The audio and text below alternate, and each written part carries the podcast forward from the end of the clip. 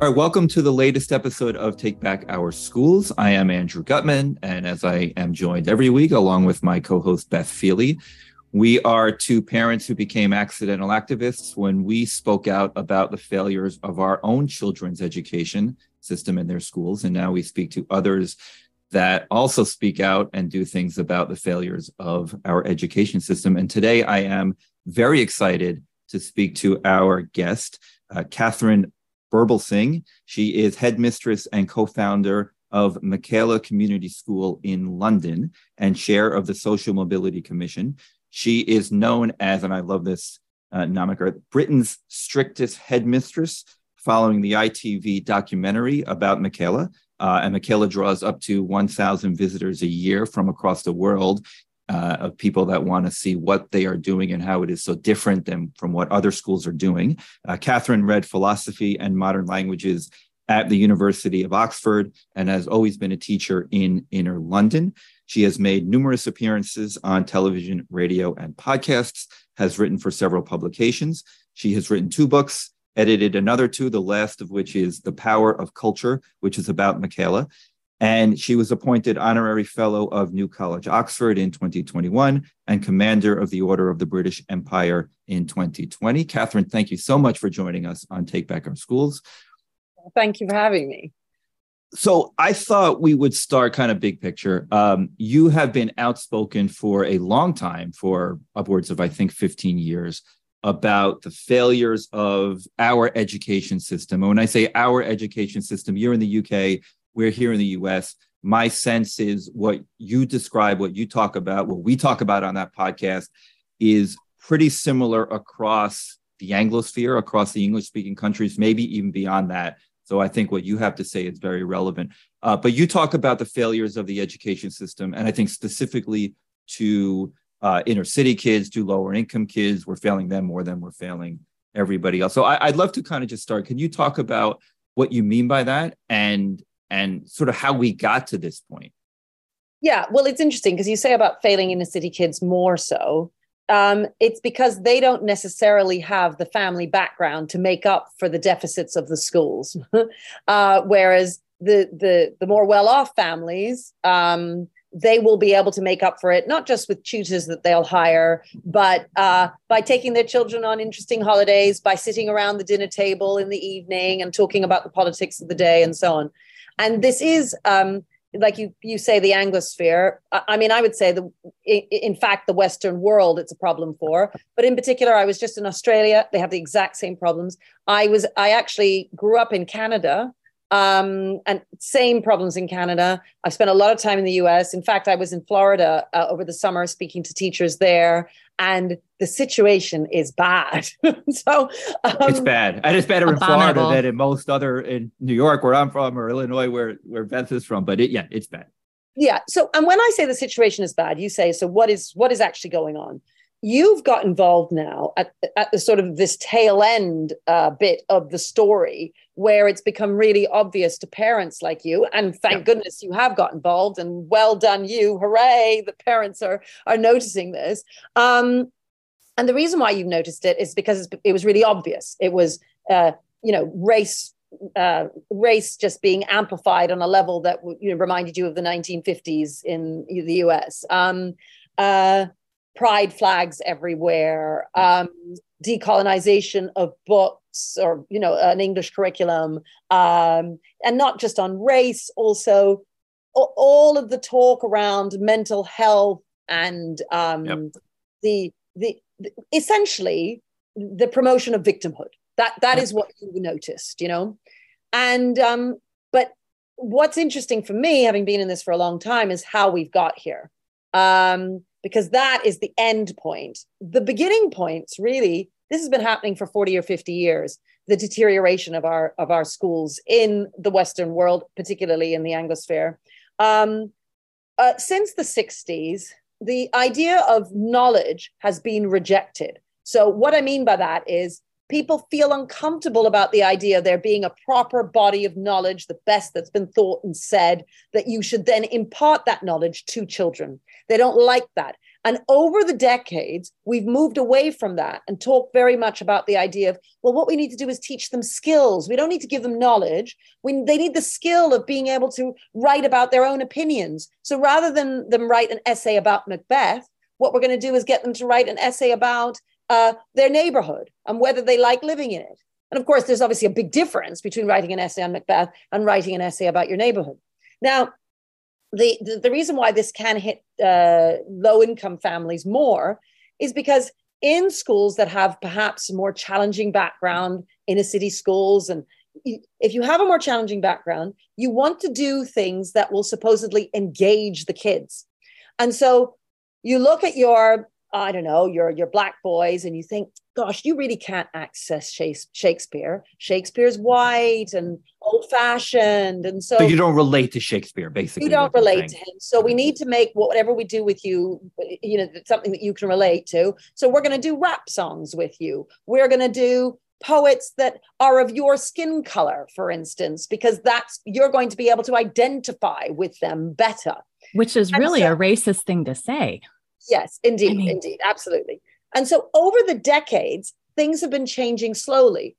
And to a certain extent, there was some room for that. You know, you might have said, you know, in the 1970s, perhaps the uh, the curriculum was too white.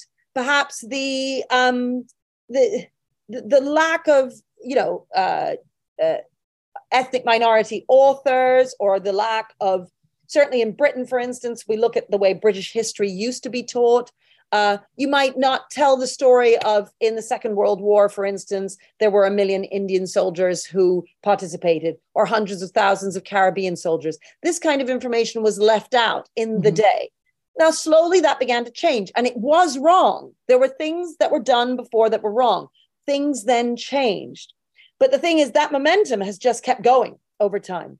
And because there has been this denigration of knowledge and also a denigration of discipline. So mm-hmm. when people call me the strictest headmistress in Britain, that isn't necessarily a compliment, right? um, now, some people say it a bit tongue in cheek, oh, you're the strictest headmistress.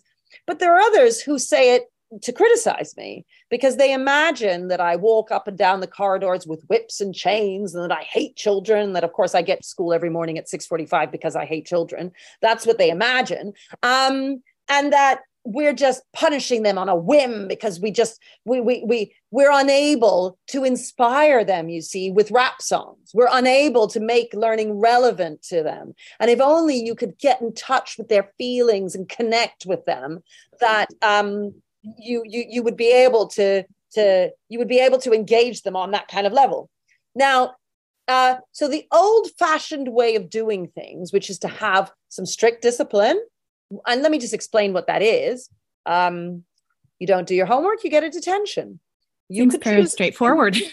Exactly. It's not like you know 20 30 minute detention. You're not you know we, we do a whole session when we teach the kids. We we we um we talk about Mandela and we say he spent 27 years in prison. You've got a 20 minute detention. You can suck it up. You know, like the fact is, it's not a big deal to punish a child, but the word punishment has entirely disappeared from our from our dictionaries in schools. The idea of a child being obedient, the idea of um, uh, us being in charge and being in authority, that the adult should be in authority, that has disappeared because we are terrified. We don't understand that being in authority and being authoritarian are two different things. And so we think to ourselves, if you're in charge of the classroom, that means you're Hitler. That's that's just how we think. So in order to be a good teacher, you've got to be friends with the kids. So that's the discipline side of things. That's gone out the window and knowledge has gone out the window. Which then when you're just trying to connect with the kids, well how do you connect with them? That then leaves a huge door open for all of the stuff that you are now seeing happening with the pride flags and the and the decolonization and the the the the, the, the massive mental health um, uh, you know uh, industry which isn't to say that obviously all of those issues have you know should be talked about. It's not that they're not real. It is the case that you need to think you know you don't want your whole curriculum to be white. it is the case that you uh, will want to recognize um, you know uh, gay people's rights and you'll want to make sure that your all your children feel comfortable with the the pride movement and so on. It is the case that some of your children will be suffering from mental health. So all of these have a place. The problem is that things have become exaggerated and people have become what's happened is that they're no longer able to remember what schools are meant to be doing like our main purpose is to teach English and math and science and French and so on. Um, it's also to help children. We our motto is work hard, be kind. And I always say that it, you you want your children at the very least, you want them all to leave school uh, being able to work hard and being kind. You care about what kinds of people they're going to be, and you care about them having that motivation and taking personal responsibility for themselves. Um, you know, your to, to bring it back to America, you know, your KIPP schools, the charter schools, uh, we actually stole our motto from them. Uh, their motto was, and I do say that in the past tense, exactly. was uh, work hard, be nice. And of course, as you know, uh, they then had to recently, be, since 2020, uh, have had to change that motto and get rid of it mm. uh, because teaching Black children to be nice is to teach them to be subservient, and therefore it is racist. Now, there is no way we're ever changing ours. We made it be kind because we wanted to be a little bit different. We didn't want to steal the motto, you know, wholesale. But the fact is, the idea that I should be allowed to teach white children to be kind, but not teach black children to be kind is just absurd. Um, this does not help black children. I mean, that's the thing. None of this is helping any black child anywhere. Uh, the, the idea that they should never be able to access Shakespeare that they should never be taught how to be kind and decent and you know uh, their friend loses their pen they lend a pen to their friend um, that the idea that they would never be able to access you know these wonderful works of literature to understand the history of their own country so in britain you know in our school we teach british history if we were in china we would teach chinese history um, and we teach British history because we want our children to understand their country and to feel as if they belong there. And the idea that white people belong more to Britain than black people is in itself racist. So um, we also teach them lots of algebra and, and lots of science and so on. Uh, because we understand our role as teachers, which is in the first instance to teach um, and um, not to turn the children into activists. Now, look, I understand that some of our children probably will become activists later, and some of them will become dentists. I don't mind what they become. The idea is to teach them properly, and then they will make their own choices. It is not to uh, to to to make to, to sort. I don't want to say brainwash, but it is a sort of brainwashing, really. I it is wrong.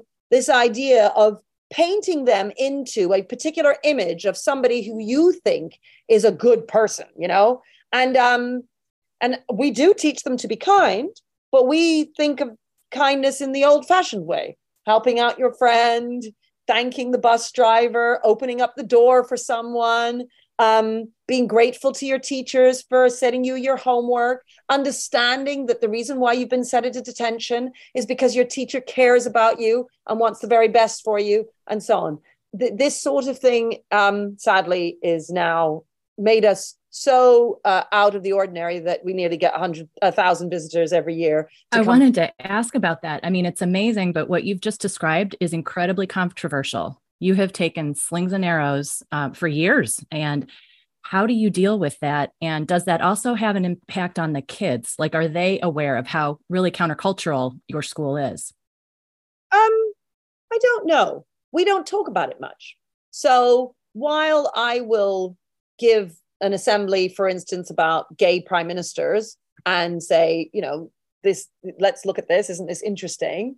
Um, we don't have pride flags everywhere, but they obviously just don't notice that we don't have pride flags everywhere because they don't realize that in other schools they might do, for instance. Mm-hmm. Um, they you know we read uh we do certain some poets who are black poets we uh took some of the kids to see small island by andrea levy who uh you know it's about caribbean people moving to britain in the windrush era um we don't make a big deal about it we learn it and and that and that's fine we obviously teach about slavery um we do American civil rights. We also do British civil rights, as it were, in the early 20th century and what Black people fought for here in Britain. Um, I don't think that they, I don't think they realize because they don't know what the alternative would be in another school. So they get a very balanced history curriculum where they're learning about uh, all the various different cultures that are in Britain. Um, they learn about the the good things that Britain did in the past and the bad things that Britain did in the past. We don't teach that Britain is a bad is a bad country and look at all the terrible things they did. We we we give a varied and accurate uh, representation. So um, if they, you talk about, for example, you know, like imperialist Britain, yes. I mean, can can you tell both sides of that story? I mean, and, you know, we we have you know obviously similar issues in the U.S. Um, yes. And do kids I, I, guess it's sort of the same question Beth asked. I mean, do kids appreciate hearing both sides? Do they understand they're getting both sides where most other kids are not getting both sides of that story? No, they won't understand that other kids are not getting both sides. Okay. The mm-hmm. thing is that we teach very well here and we have such excellent discipline that the children are learning loads about everything. mm-hmm. So they're also learning loads of science and loads of math and loads of everything. So they're loads of French. So they know that their French in comparison to the French of the friends at the school wherever uh, is much better. They know that their knowledge of history is better, but they don't necessarily realize how it differs. You know, I, I that's not. They just won't realize that. They, they at least I not until they've gotten out into college or the workplace where they will yeah, be possibly making friends and colleagues. They might realize things like "We Sing God Save the Queen" and other uh, songs that are, you know, uh, patriotic songs that represent Britain, as it were. Um, that's something that they would know that was different. Um, we have English flags up at the moment because we're playing in the World Cup, and so you know we're cheering for for England, and we make a big deal about that. Would they notice that that's different because that wouldn't necessarily happen elsewhere? I don't know. Uh, they certainly they certainly feel British. So if you ask our children, and they're mainly ethnic minority kids, if you were to ask them, they would say that they were British. And that in Are America, they proud to say that? Yeah. Are they so proud like, to say that they're British? Yeah. So like in America, I think all of your people say that they're American, whether they're white or black. Everybody believes that they're American. In Britain, the way the race issue plays itself out is that ethnic minorities will say, yeah, yeah, I'm Jamaican, I'm Ghanaian, I'm Nigerian, and so on. And that's because they don't identify as British, because they don't believe that Britain is their country. And they're often made to feel as if Britain is not their country by the media, by the schools, by everybody, really, because the idea is that British people are white, I suppose.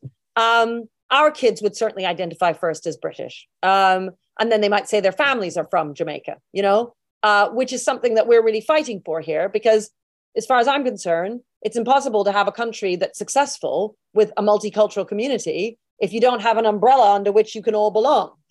and so the umbrella is Britain. And that means you can be Muslim, you can be Hindu, you can be Christian, you can be brown, black, white, doesn't matter. We're all British together. You need a sense of, of, of belonging to your country, to Britain. D- d- would you go as far as to say you would need a sense of patriotism? Yes. I mean, it's something that we, we struggle with here. Mm. Should schools, should public schools, government schools teach a patriotic obviously we teach something very different now we teach ourselves to you know our kids to hate the united states and its history yes. and founding but yes. do you need to go as far as to say that you should have a patriotic sense at least yes but schools. you can be patriotic without um you can be patriotic without thinking everything your country does is right right and so critical i'm very patriotic but i'm hugely critical of the education system right in britain yeah. so i'm hugely critical of britain all the time uh, because i love it you know so it's when um, November the 11th comes, we are all wearing poppies. We we do we take the two minute silence very seriously. We do assemblies before that about various different wars. We demonstrate how different people have participated in those wars. We recognize the ethnic minority contribution to those wars. We talk about a, a, kind of reverence towards the dead and understanding that we would not live in freedom had it not been for those people who gave their lives for us you know? Um, it makes us humble. And being part of your country because it's not just about belonging it's also about humility. And um, now, it, you know, it's interesting. I mean, I was talking to my staff just a couple of days ago about Colin Kaepernick, and I was saying, you know, what is interesting about that story isn't so much because I'll say what happens in the U.S. is that there's two uh, the two camps. There's the camp that say Colin Kaepernick is brilliant. We need to kneel because you know of all the terrible racism, etc. And he's shedding light on this really powerful, terrible issue.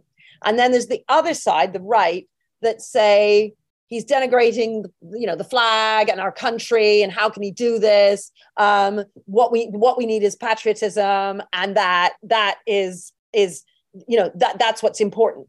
And and I would say actually the, the, the, the conversation is more complex than that. The conversation really should be about, because what I was talking to an American and he was saying, he was taking that view of, you know, Colin Kaepernick is, is a bad guy. And I said, well, the reason why it's more complex than that, it's not just about, oh, he's denigrating his country. It's about whether or not he ought to be criticizing his country for the situation that we find ourselves in. Mm-hmm. Is it justified? So it, it was the case that Martin Luther King was very critical of his country. Yes, and he ought to have been so because there were serious issues that he needed to stand up against. And I think that if it were the case that it was justified, then actually kneeling at a football game is a powerful way to do that because you're bringing everybody's watching the football. I mean, millions are watching. It's a great way of shedding light on the issue. The question is whether or not the issue, just the current issue of racism in the US, justifies that kind of act. And that's where it all becomes complex because some people will say, yes, it does.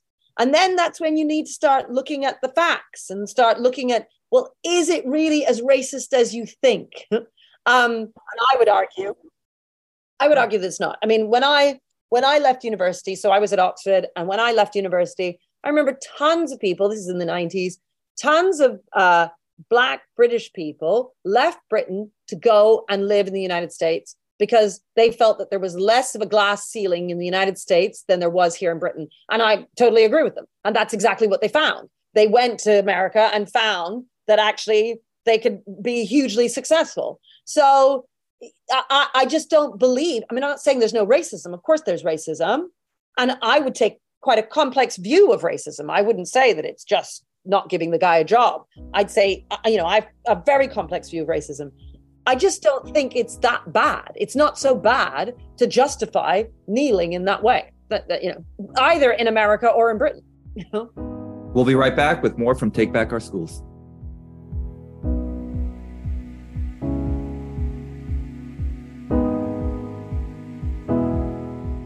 Hey, James Lileks, reminding you that just because the elections are over doesn't mean there's not stuff to talk about. There's lots. There's looking back at what happened. There's looking back at the stuff blowing up today and taking a look at the stuff that might be blowing up tomorrow. We'll talk about it all in the next Ricochet flagship podcast.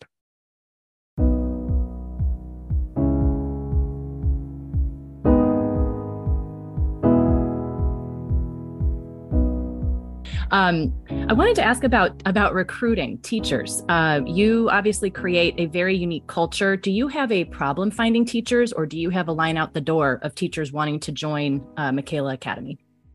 Well, it depends on the subject. Some more often, so you might get history teachers. History teachers like the idea of teaching knowledge, because um, uh, it really isn't like I, it, it's not the people who apply here aren't applying here according to where they are on the culture wars.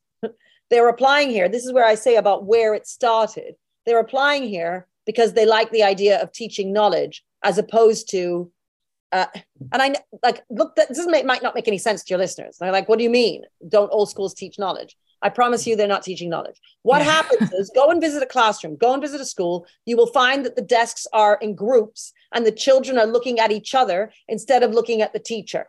You will find that it's child centered learning as opposed to teacher led learning. So, historians, they tend to like teaching history and leading the learning. So, I'll get more teachers apply from there. But science teachers, maths teachers, I mean, the thing is, there's a shortage in the country anyway art teachers very difficult to find because art teachers are all very hippie and they they look at us and they think what? You want us to teach like that? We're not going to teach like that. We just want to look at a fruit bowl and then say draw and i say no no no you need to teach them how to hold a pencil first and they say no no no no that's too boring. We just want to we just want to live and be an artiste. And so look that so it can be quite hard to find them, for instance. But look, we do get people who are self-selecting, but when they come, I have to work very hard at trying to bring them on board with the Michaela way, both in how to teach, but also in how not to stoke victimhood amongst the kids. That's the biggest thing.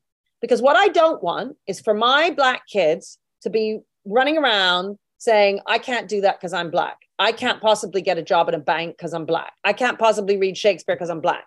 You know, oh, I didn't do my homework because I'm Black. I didn't do my homework because, you know, whatever. And it's not just a Black kid, it could be um, any kind of kid. I didn't do my homework because my dad isn't around. I didn't do my homework because I live on the local estate, you know, and my mom is an alcoholic or whatever it is. You know, and the thing is, is that teachers can feel guilty about their privilege. And so they then let those kids off the hook. And then who is it that pays the price? Well, obviously, those kids, because they're never actually developing the habits they need for a successful life. They don't learn as much. Then they fail various subjects at school. And then we blame poverty when in fact it was it was the fact that we didn't expect enough of them and we didn't instill in them the right sorts of values i talk about small c conservative values sense of personal responsibility a sense of duty or service to, towards society um, a sense of sacrifice that you make, you make sacrifices for others the idea of kindness gratitude being grateful is something we teach our children. No matter how little you have you should always be grateful for what you've got because you'll always have more than someone else you know? And um and that when you do that you're going to find you're going to be a much happier person to give them purpose in their lives. Now these kinds of um and i know you know you you you both will have you've had this experience. I mean andrew i know more about your experiences than than you beth but i mean um uh you know you've had this experience in private schools. You know it's not even that this is just a problem with public schools. This is a problem across across the the, the sectors. Yes. and and in many ways i actually think it's now becoming more of a problem with the private schools the culture wars and yes. the reason why it's becoming more of a problem with the private schools is that the guilt is massive because they're they come from rich families rich families and rich enough to be able to afford the fees and the children feel so guilty about their privilege. The teachers feel guilty. And so the only way of alleviating that guilt is to decolonize and to and encourage the kids to uh, indulge not themselves in victimhood, but to indulge other people in victimhood. Mm-hmm. I think it's something where too people. I think some people are heartfelt, like they that guilt is is is real. You know, I don't think that they are. Um, you know, be, trying to be manipulative. But at the end of the day, it's just so cheap and easy. It's just yeah, such yeah, yeah. a cheap and easy way way out to to check the box. Like I feel bad now. Um, I'm going to excuse this kid. I'm done, and they go along and live their lives. It actually, as you pointed out, it does not help anybody uh, to have that mindset. No, but you're absolutely right. I'm not even blaming these people. I'm not blaming them. I get it. It's really hard. The media are telling you that you're a bad person. The media are telling you that you ought to feel guilty. And in order to be a good person, look, we had a, a um, a bunch of books delivered. We uh, for the library uh, from the book from the bookstore. We had a whole load of books delivered. They sent us a free book. Oh, you're kidding. That's the this, free book that they sent. This book is anti-racist. They obviously have not watched your documentary. well, the thing is, I'm like, so you send this free book to all the schools because it's a schools. They they they they they they we they sell books to schools. So every time they're sending out a box of books, they're sending out this book. So if you as a if I'm a white principal, imagine I'm white, right? So I then get this and I think, oh gosh, yeah, I mean, I I don't want to be, I don't want to be a, a racist, you know. What are my social identities? What is race? What is racism? Who am I? Oh my goodness, yes. I've got to get more of these books and I've got to give these to the kids to read because I've got ethnic minority kids and I'm a white principal. Now, because I'm not a white principal and I'm a black principal, I'm able to say, this is a load of nonsense. I'm not giving this to my kids. But I can understand why principals fall for this. And I can understand why teachers feel very awkward because the media is telling them that unless you're an anti racist, then you're a racist. And nobody wants to be a racist. So my skin color in that sense gives me and it's not just my skin color i mean i spent years reading books about race you know decades reading books about race and thinking about this stuff so i come to this you know, armed with a whole load of knowledge, right? And and my skin color and my family and my you know my mom and my dad and growing up and the, you know I, I my family from the Caribbean. So I'm I'm I'm just more protected from from the descent that inevitably happens in schools because schools are filled with white teachers. And it's not their fault. It, I, I really don't blame them at all. It's um it, it it's really well so it's just, in it's the in the us what we what we have is is almost all young teachers that have these views. And these ideas have been taught in our graduate education schools for decades. These you know very left wing sessions with race and now gender and sexuality is it the same in the UK? I mean, is it the same? Uh, teaching degrees have been teaching these ideologies for decades. Yeah, I mean, yeah, decades, although not as bad. You guys are okay. way, way, way far ahead of us. I mean, having said that, uh, I know from lecturers at universities that uh, you know who I know, they are all complaining about the situation. There will be few conservative lecturers. Um, there i went recently to oxford to give um, a talk it was for the roger scruton lecture series and it was created it was set up a couple of years ago in order to counter the uh, the the, op- the opposite that's happening at Oxford yeah. in terms of what the, you know they wanted young people to be able to hear a conservative point of view. Um, but there's only four of those lectures that happen, and it's just been set up by a couple of guys, you know, and one of the the lecturers there who's well known, Nigel Biggar. He's um he's well known here as a conservative. He writes stuff in the newspapers.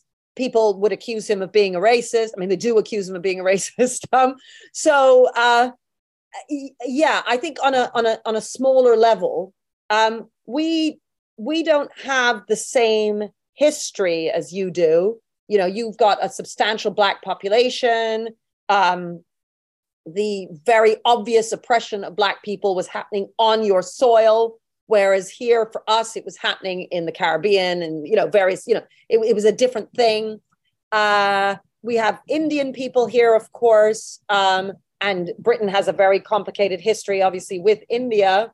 But uh, you know often indian people depends obviously everybody's different but indian children will often uh, perform very well at school um, their their their families can be much more they're not necessarily as angry about their history.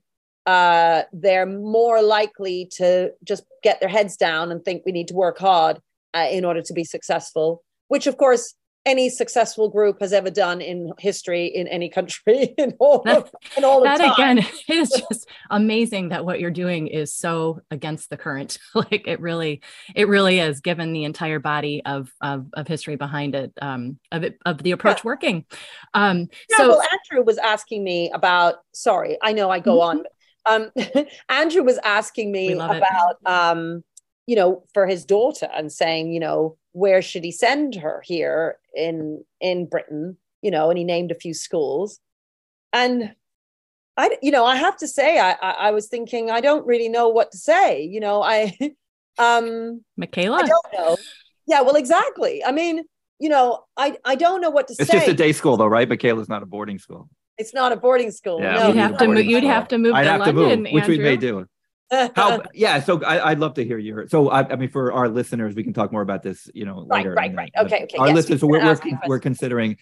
Um, I, am not sure there's a good school left in the United States, and so I'm desperate for something, and we're looking at UK boarding schools. So I'll, I'll turn it back to you to well, give your you, honest. You say input. that there will be charter schools. So in Florida, in fact, where are you in Florida? We're in South Florida in Palm Beach County between so, Miami, about an hour north of Miami. Right. Well, I was. That's exactly where I was. He's I a was, tough customer. I'm just warning you. well, no, but I went to visit this charter school. They they really reminded me. I mean, look, I didn't see the kids. It was just I spoke to the to the principal and I looked around the school. But the way the classes were set up, um, everything he spoke about really made me it reminded me of our school here. Yeah. Um, uh, I, will find the name of it. And but I mean, the problem is, is that getting into a school is so hard. You know, the charter schools here are all lottery based. Yeah. And so, you know, you never know if you're going to get in, and, and there are long lists for these schools. What we do see in the United States, and we've had a number of episodes about this, is there is a renaissance of what we call classical education, which is very much what you're talking about. Uh, Yes. And that, thankfully, you know, we're seeing Yeah. that. So they're a Uh, classical charter school. And Yes. I'm going to Phoenix in February for a classical charter, you know, school uh, Great you know, conference. Okay, Um, yeah. yeah, Great Hearts. That's Great right. Hearts, That's mhm. right. Yeah. Um, so, and I'm really interested to see all these different schools. I mean, because there, so there are, it's not when you say there isn't a good school left in America, I think there are. It's just that they're all lottery based and it's hard to get into them. I don't know. So how bad? Okay, so so all right, I got to ask the question then. How how bad are these fancy UK boarding schools, or for that matter, fancy UK day schools that you know the well-known ones that you know people think are are terrific, similar to the schools we have here that people think are terrific that have completely gone off the rails. Well, look, I don't, I, I doubt any of our schools have gone off the rails in the way that your schools have in the US. So I think all of our schools aren't as bad as your schools. Yeah. But um, there's one boarding school I can think of that I think is excellent. That's what I would consider to be conservative, has small conservative values. Unfortunately, it's a boys' school, so your, your girl can't go there. Um, well, here she could just say, you know say she's a boy and go. I'm not sure if it's the same. yes. Well, it- yeah, and I say that actually, I don't even know what the single-sex schools are doing. I now. will say this: I, when when we went, so we, we've applied to a, few a small number of schools. Um, what was very comforting was that when we had to put in basic and biological information about her, there were only two choices for genders, which are male and female. okay. If you apply to any of these schools in the United States, you will have many more than two choices. Yes. So you're ahead of us. I mean, I think for those schools, it'll come in, in the next couple of years. And it's certainly the case when I'm applying to, I don't know, get a new uh, garbage bin, you know, for the for my house or whatever. You're applying to the local council. You do have, But you have to apply. You have to apply for a garbage bin. well things like that. Whatever it is, anything to do with the council, you're having Okay. you're having to get you have to put there'll be 27 genders to choose out of so like it is like that is happening it's just not happening as fast as it's Yeah. happening to you um But do, do these schools still value academics? What what you would call, you know, traditional academics or knowledge or Western civilization based? Because because our schools here have completely abandoned that mission, as as you sort of articulated earlier in the conversation. They have now adopted the social justice mission, abandoned the traditional knowledge mission.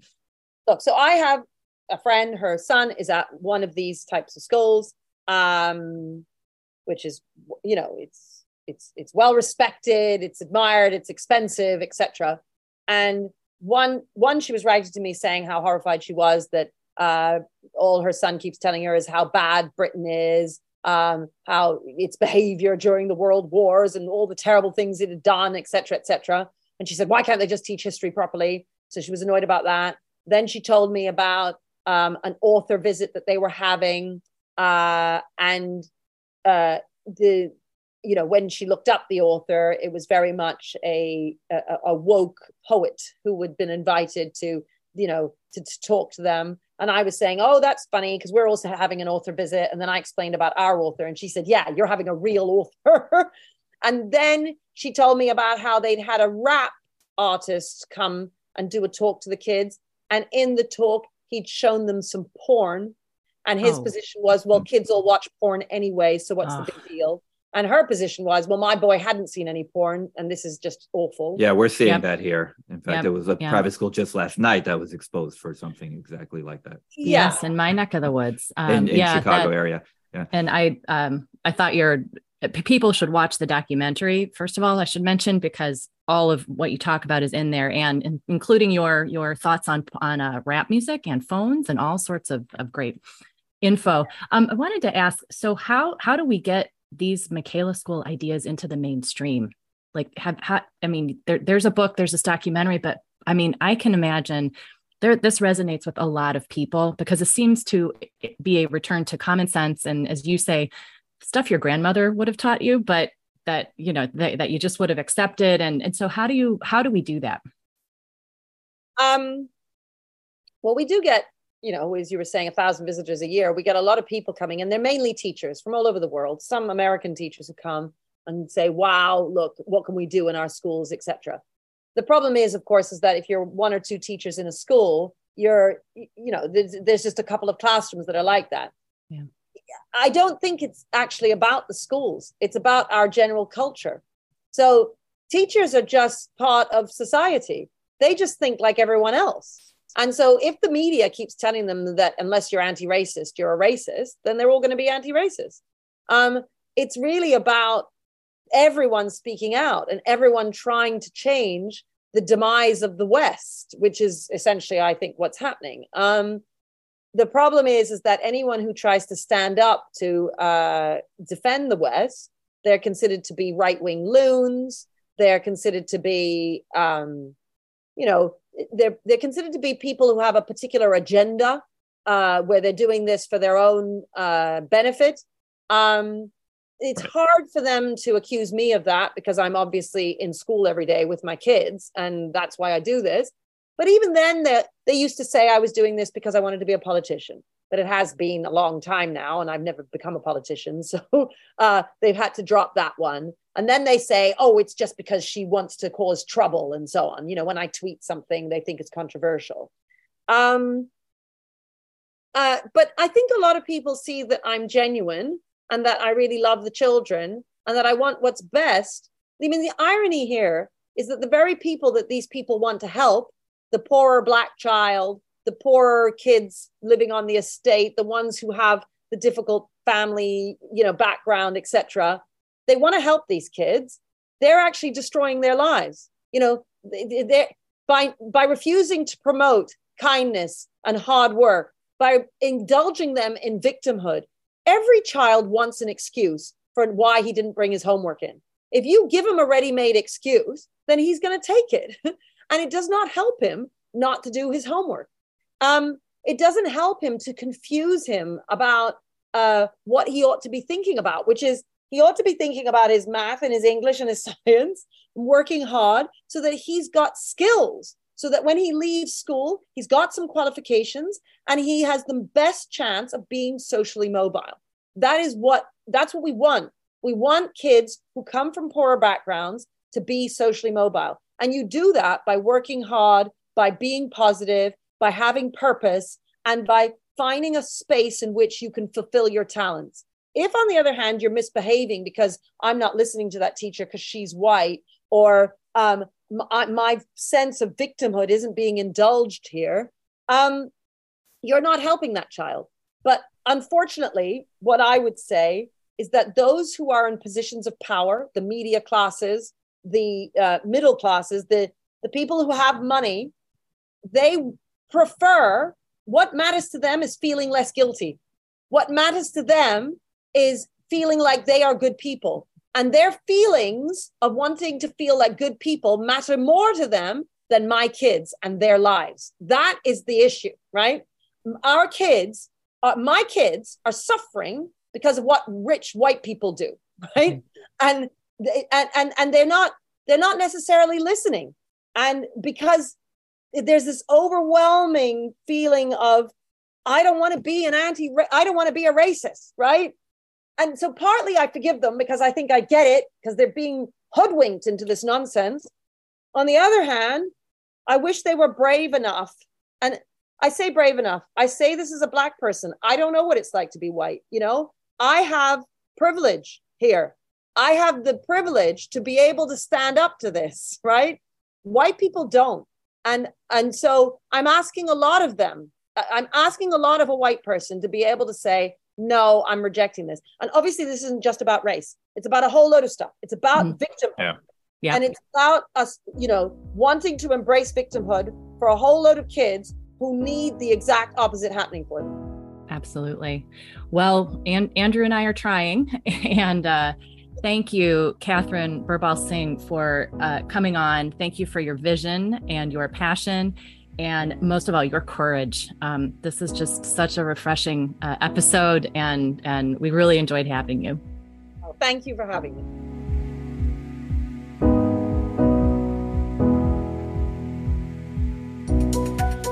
Well she was a breath of fresh air.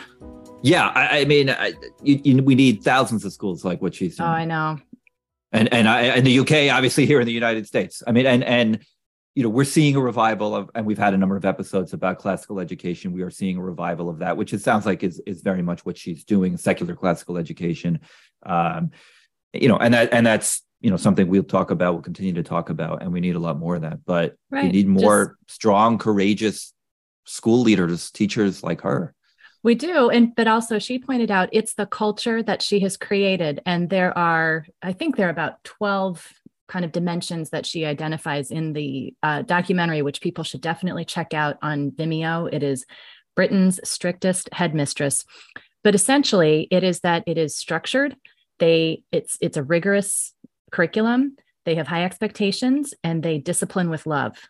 And voila, they have a school where kids are thriving and um, you know it's amazing. But you need teachers to be on board with this. You oh, need absolutely. to train teachers, every and, teacher and in parents, every classroom. Yes. Well, parents have to be on board with this too. Mm-hmm. But but I think in in the schools, you know, where we talk about here in the US, where you have all these teachers being indoctrinated in in the ed schools. And and I don't know if it's the same there. We talked a little bit about this, but um, you, you've got to have teachers on the same page.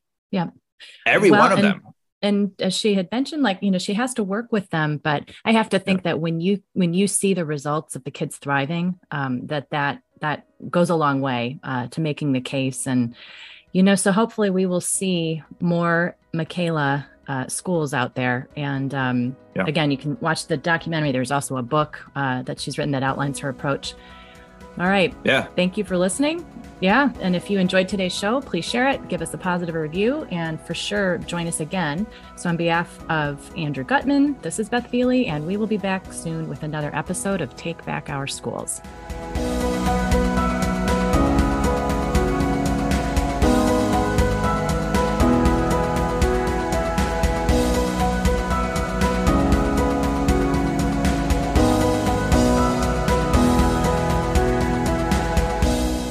Ricochet. Join the conversation.